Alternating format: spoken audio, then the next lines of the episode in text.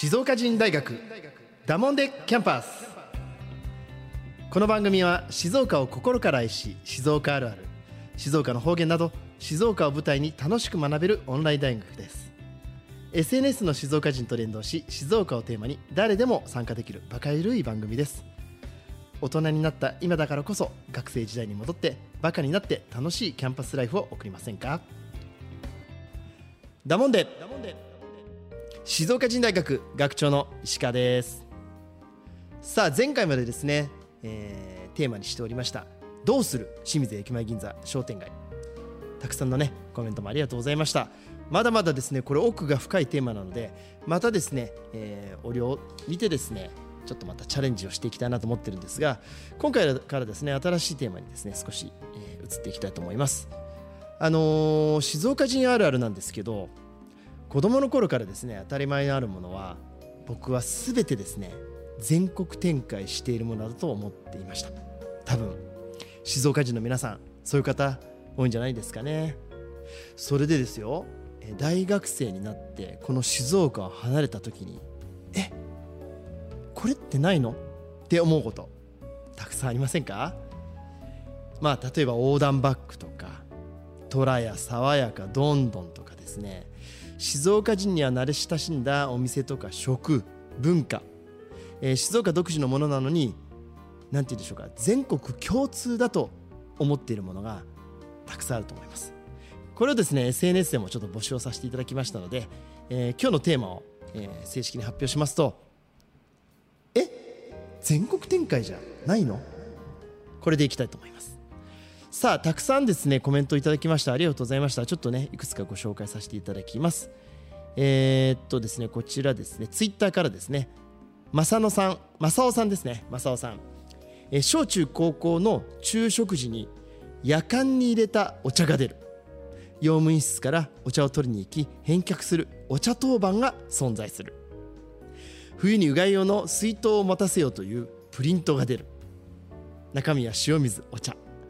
関東に住むようになってこれがないことに驚きましたとメッセージいただきました。そう。そうなんですよ。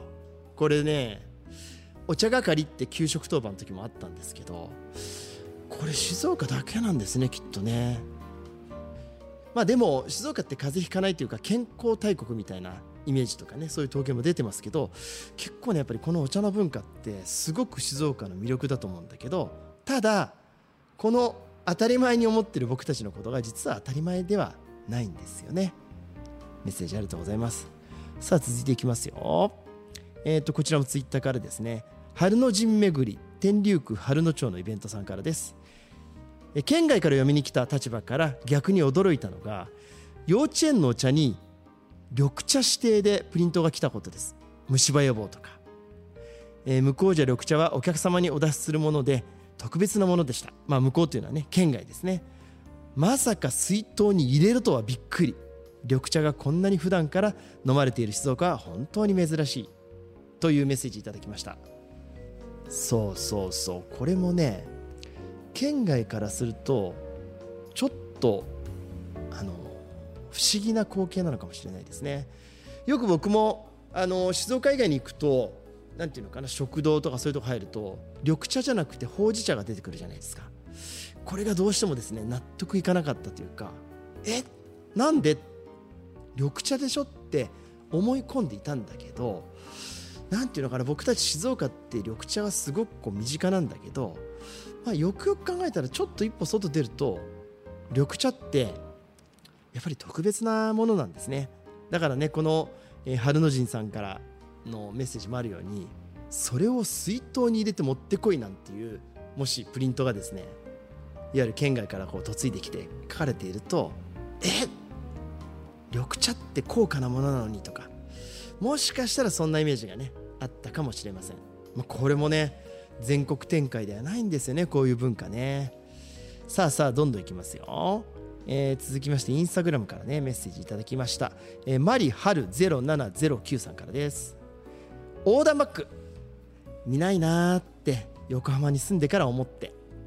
息子の入学式でもくれないんだって思っていたら静岡限定だったんですね。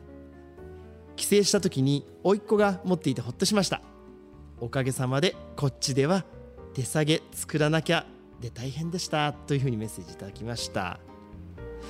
そうなんですよね。横断バッグ入学と同時に小学校になると配られる。これはね、まあ、ランドセルと一緒にいわゆる補助バッグ的な感じで当たり前に使ってました。当たり前にね。でもこれがそっか一歩外で出るとないんですよね。この間ど何だったかなテレビ番組でちょっとやってたんですよ。静岡以外でね千葉県だったかな。成田市かどこかで横断バッグをあの配ってるとこが唯一あったんですよね。だからまあそれ以外を考えるとあの本当にこれ静岡の文化でまあないとなると意外とちょっと不便なのかもしれないですよね。あのすごくいいものを僕これ作ってるんじゃないかなって思ってます。メッセージねありがとうございます。さてさてえー、っと続いていきますよ、えー、これはねツイッターです。よっこさん。防災頭巾と横断バッグ当たり前に思ってました。そして、えー、まさ正住さんかな、えー、こちらも同じく防災頭巾横断バッグ防災訓練からの集団下校からの地域防災訓練。あれうちの辺りだけかなってなってますけどいやいやそんなことありませんよ。これはねお二人からいただきましたけどそうそう防災頭巾もこれもなんか防災王国静岡県僕がやっぱり子供の頃昭和、えー、50年代ですかね。もう本当に東海地震が来る来るって言われてて本当に怖くて。だから常にあの防災訓練やってるわけじゃないですか。だから学校の教室の椅子には防災頭巾がしっかりとついていて。でどうだろうな、えー、楽器の終わりかなんかにそれこそ横断バッグに入れてその防災頭巾を持って帰って洗うなんていう習慣があって。で集団下校もやったりだとか。とにかく静岡って防災意識高いんですよね。本当に高いと思う。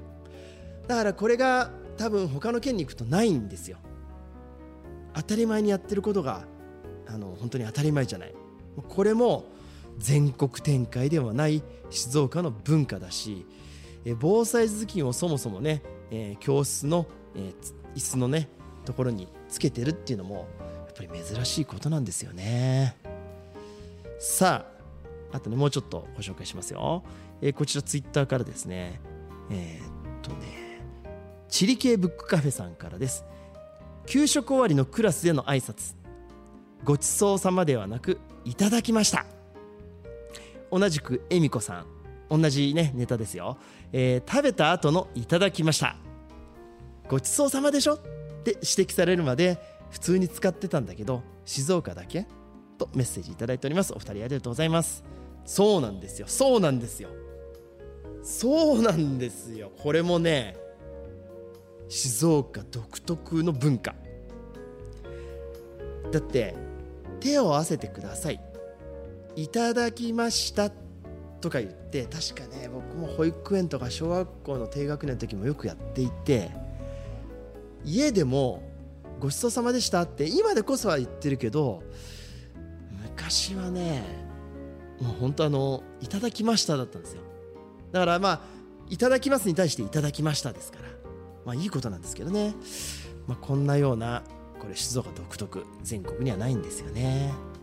さああともうちょっといきますよ、えー、シエ K5 さんからです。一番星見つけたという1975年から84年テレビ静岡で放送された子供の歌番組です。ちんまる子ちゃんの話で花輪くんが出場しようとしていました。当時小学生だった私の同級生が出場して注目を集めていましたってことでメッセージをいただいております。これ僕バカ大好き一番星見つけた。今ねテレビの知ってる人に復活させてくれってお願いしてるんですけど。僕のクラスにもねいましたよ小学校の時に一番星見つけたっていうね、え、出る出るって言ってて後ろで学校の後ろの席でですねなんか渋垣隊の歌をね一生懸命踊ってましたよ。だから僕はこれ全国展開だと思ってていやいつか出たいなと思ってたんだけど残念ながらこれも静岡だけというですね。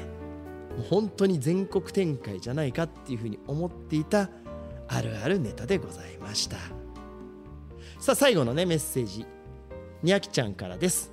静岡時間。都会には都会はみんなですねいそいそしていて話し方も早口で。静岡ののんびりさが恋しくなります。お茶マークということでメッセージいただいております。そうなんですよ。静岡時間とても素敵なんです。僕も、えー、都内で働いていてこの静岡に戻ってきてこの静岡が改めて好きだなっていうふうに思いました。全国展開じゃないっていうのはむしろいいんですよ。静岡の文化っていうのは実はたくさんあるってことです。だからこそこれからもねこの僕はこの静岡人っていう、えー、ここでの発信基地から静岡の魅力をどんどんどんどん発信してそしてこの静岡だけ静岡ならではの文化をもっとね大切にしていきたいと思います、え、皆さんメッセージねたくさんありがとうございました。それではエンディングです。静岡人大学ダモンデキャンパスでは番組宛てのメッセージもお待ちしております。メールの場合は info@ 静岡 -jin.com 件名にはダモンデキャンパスと入れてください。またですね静岡人の Facebook、Twitter、Instagram への DM でも結構ですよ。ハッシュタグ静岡人大学をつけて投稿してみてください。静岡人大学ダモンデキャンパスは誰もが楽しめる大人のオンライン大学です。一緒にダモンデキャンパスを彩りましょう。皆さんメッセージありがとうございました。それではまた次回。今日の講義はこれで。おしまいだもんで。